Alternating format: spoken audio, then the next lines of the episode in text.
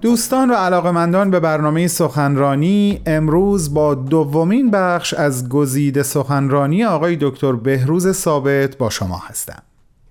برای عزیزانی که ممکنه کمتر ایشون رو بشناسن بگم که آقای دکتر ثابت محقق شناخته شده و استاد برجسته دانشگاه و مدیر و مشاور در زمینه های آموزش و فرهنگ هستند. ایشون بیشتر از 20 سال به تحقیق و تعلیف در گفتمان تقاطع بین علم، دین و فرهنگ مشغول هستند.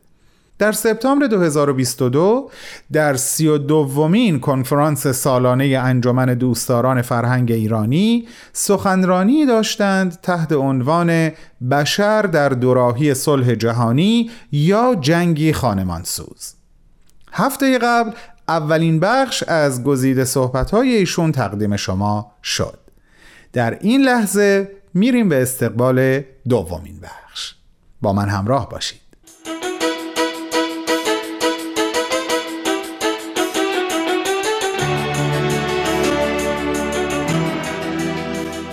و اما صلح بایستی در نظر داشته باشیم که یک جریانه یک مسئله ای نیست که یک شبه امکان پذیر باشه. یک روند تکاملیه یک فرایند ارگانیکه که دائم در حال رشد و تحول هست. یعنی بایستی دائما این فرهنگ صلح رو با شرایط مناسب آبیاری کرد تا این نهال تبدیل به یک درخت پرشکوفه و پرمیوهی بشه. به صلح نباید همونطور که قبلا هم اشاره کردم به صورت مکانیکی و جامد نگاه کرد. بایستی این جریان صلح رو یک جریان متحول و زنده دونست. چرا که انسان ها که دارن با هم گفتگو می‌کنن. این انسان ها که دارن در یک گفتمان بین المللی همکاری می‌کنن. این ارزش های انسانی تفکر انسانی باورهای انسانی. لذا همانطور که انسان یک موجود مکانیکی نیست بلکه یک موجود ارگانیک است. لذا به صلح هم بایستی به عنوان یک پدیده ارگانیک نگاه کرد. مثل نهالی دونست که در حال رشده مثل جنینی دونست که به دنیا آمده اما نیازمند رسیدن به مراحل کاملتری از تکامل و بلوغ است. این طرز فکری که به ما اجازه میده به صورت مثبت و امیدوار کننده به صلح نگاه بکنیم. یعنی انتظار معجزه و تحول یک شبه رو نداشته باشیم. و یا برعکس کاملا شرایط منفی و مخربی که در دنیا حضور داره نگاه نکنیم و بگیم پس صلح هیچ وقت امکان پذیر نخواهد بود. اما اگر به صورت روند تکاملی نگاه بکنیم می‌بینیم که یک جریان تکاملی در حال حرکت و پیشروی است پس صلح نیازمند تلاش انسان هاست نیازمند اراده انسانی است که بایستی به اون رسیدگی کرد آبیاری کرد و این در حقیقت مهمترین وظیفه اجتماعی هر فرد و هر جامعه هست در حال حاضر. چرا که اگر حتی از جنبه های اخلاقی و فرهنگی و اقتصادیش هم بگذریم وجود هزاران سلاح اتمی که می‌تونه به دفعات تمام هستی بشری رو در کره ارز به نابودی بکشونه این خودش به اندازه کافی دلیل مهمی هست که ما صلح رو به عنوان مهمترین شرط و اصل روابط فردی و اجتماعی و نظام آموزش و پرورش و همینطور اخلاق جهانی و وجدان جهانی قرار بدیم. و بالاخره صلح نیازمند همونطور گفتیم در نتیجه این شرایطی که به وجود بیاد یک دیدگاه و یک بینشی هست که این بینش بایستی فراگیر بشه عمومی بشه و یک نوع جهانبینی به وجود بیاد یک نوع چارچوب فکری به وجود بیاد که با وجود وحدت در کسرت شرایط وفاق عمومی رو فراهم بکنه و از کوتهبینی ها و تعصبات برکنار بشه تا اون وقت بتونن ممالک عالم در یک حدی گفتمان و گفتگو رو آغاز بکنن. از این رو می‌تونیم بگیم که نظریه صلح بایستی بر دو دیدگاه استوار باشه.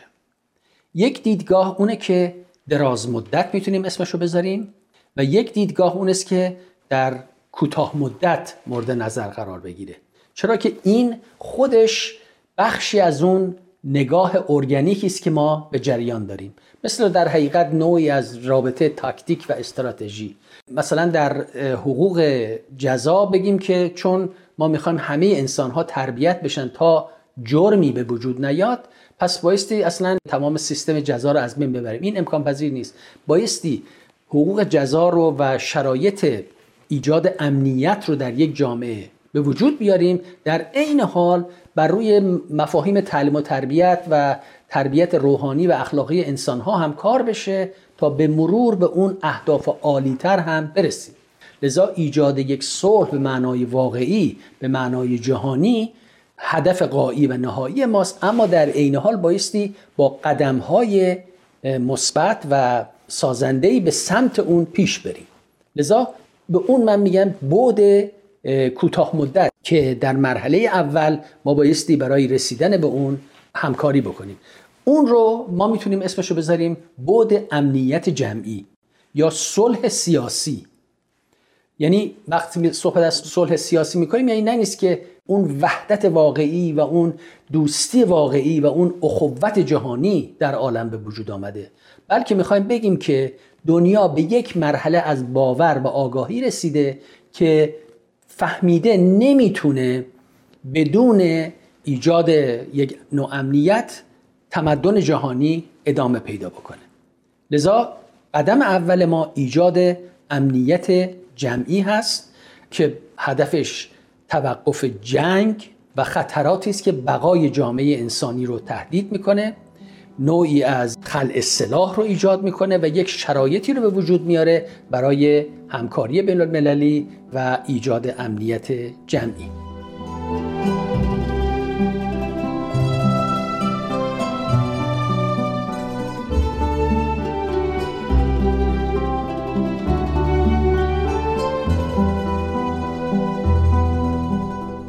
همراهان عزیز شما شنونده گزیده ای از صحبت‌های آقای دکتر بهروز ثابت هستید که در سی و دومین کنفرانس سالانه انجمن دوستداران فرهنگ ایرانی ایراد کردند.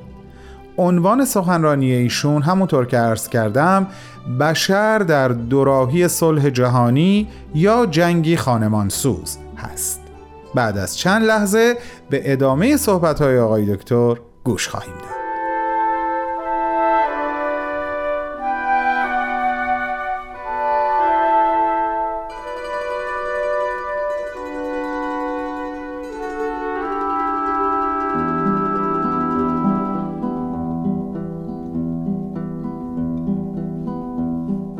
بر اساس اون چه که در آثار باهایی مطرح شده بایستی سران ملل در سطح جهانی به گرد هم جمع بشن و مسئله صلح رو مورد مشورت قرار بدن و تمام وسائلی رو که برای تشبس به صلح لازمه مورد نظر قرار بدن و سپس یک میثاق و معاهده جهانی رو امضا بکنن و این معاهده تمام مسائل و مناسبات دولت ها و نظام های سیاسی و اقتصادی رو مقرر و معین بکنه. مسائل مربوط به خلع سلاح و یا محدود کردن ابزار محاربه اینها همه مسائلی است که بایستی در این وفاق بین المللی حل بشه و شرطی گذاشته بشه که اگر هر دولتی این میثاق جهانی رو نسخ کنه تمام دول دیگر و اصولا هیئت جامعه انسانی به دفع اون خطر بپردازه. منظورمون نیست که ما می‌تونیم به صلح سیاسی دست پیدا بکنیم صرفا با ایجاد یک مجمع جهانی بلکه داریم به یک روند اشاره می‌کنیم به یک جریان تکاملی اشاره می‌کنیم.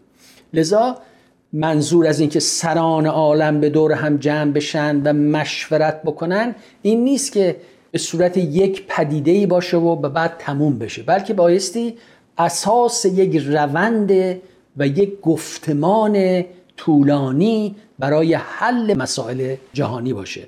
منظور تعهد و مسئولیتی است که بایستی به صورت یک سلسله مذاکرات و مشورت ها و اقدامات و تصمیمات تکاملی به مرور به مرحله عمل نزدیکتر بشه. در این حالتی که اگر چنین تحول و نظامی صورت بگیره و خلع سلاح به وجود بیاد دیگه کشورهای عالم نیازمند تدارک مهمات جنگی نخواهند بود و فقط یک نیروی نظامی و یا پلیسی احتیاج دارن که امنیت داخلیشون رو حفظ بکنه. این طرح البته در آثار بهایی اول بار در آثار بهاءالله پیامبر آین بهایی مطرح شد و ایشون این رو در نامه هایی که به سران عالم نوشت تاکید کرد توضیح داد شرح داد و بعد هم جانشین ایشون عبدالبها در آثارش و همینطور در سفرهایی که در غرب در اروپا و آمریکا انجام داد قبل از جنگ اول جهانی به اهمیت این امنیت جمعی تاکید کرد و حتی هشدار داد که اگر این امنیت جمعی در دنیا به وجود نیاد بخصوص در کشورهای پیشرفته صنعتی مثل اروپا و آمریکا امکان جنگ هست که اتفاقا دو سال تقریبا بعد از بازگشت او به اراضی مقدسه جنگ اول جهانی شعله زد.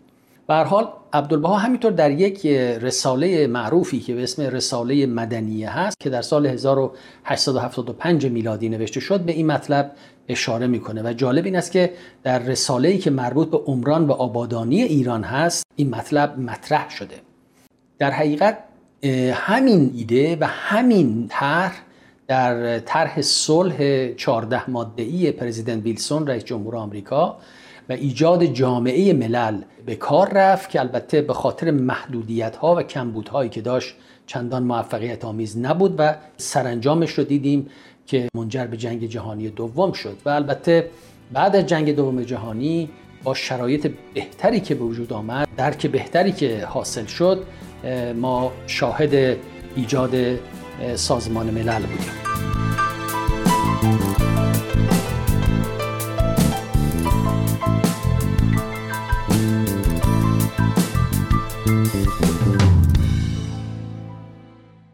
عزیزان این بود دومین بخش از گزیده صحبت‌های آقای دکتر بهروز ثابت تحت عنوان بشر در دوراهی صلح جهانی یا جنگی خانمانسوز. آقای دکتر ثابت همونطور که ابتدا عرض کردم محقق و استاد دانشگاه هستند. همچنین مشاور در زمینه های آموزش و فرهنگ و بالغ بر 20 سال در ارتباط با گفتمان تقاطع بین علم دین و فرهنگ تحقیق کردند. ما هفته آینده به اتفاق هم به سومین بخش از گزیده صحبت‌های آقای دکتر ثابت گوش خواهیم کرد. ضمن اینکه اگر علاقمند به شنیدن کامل این سخنرانی هستید لینک اون در وبسایت در اختیار شماست.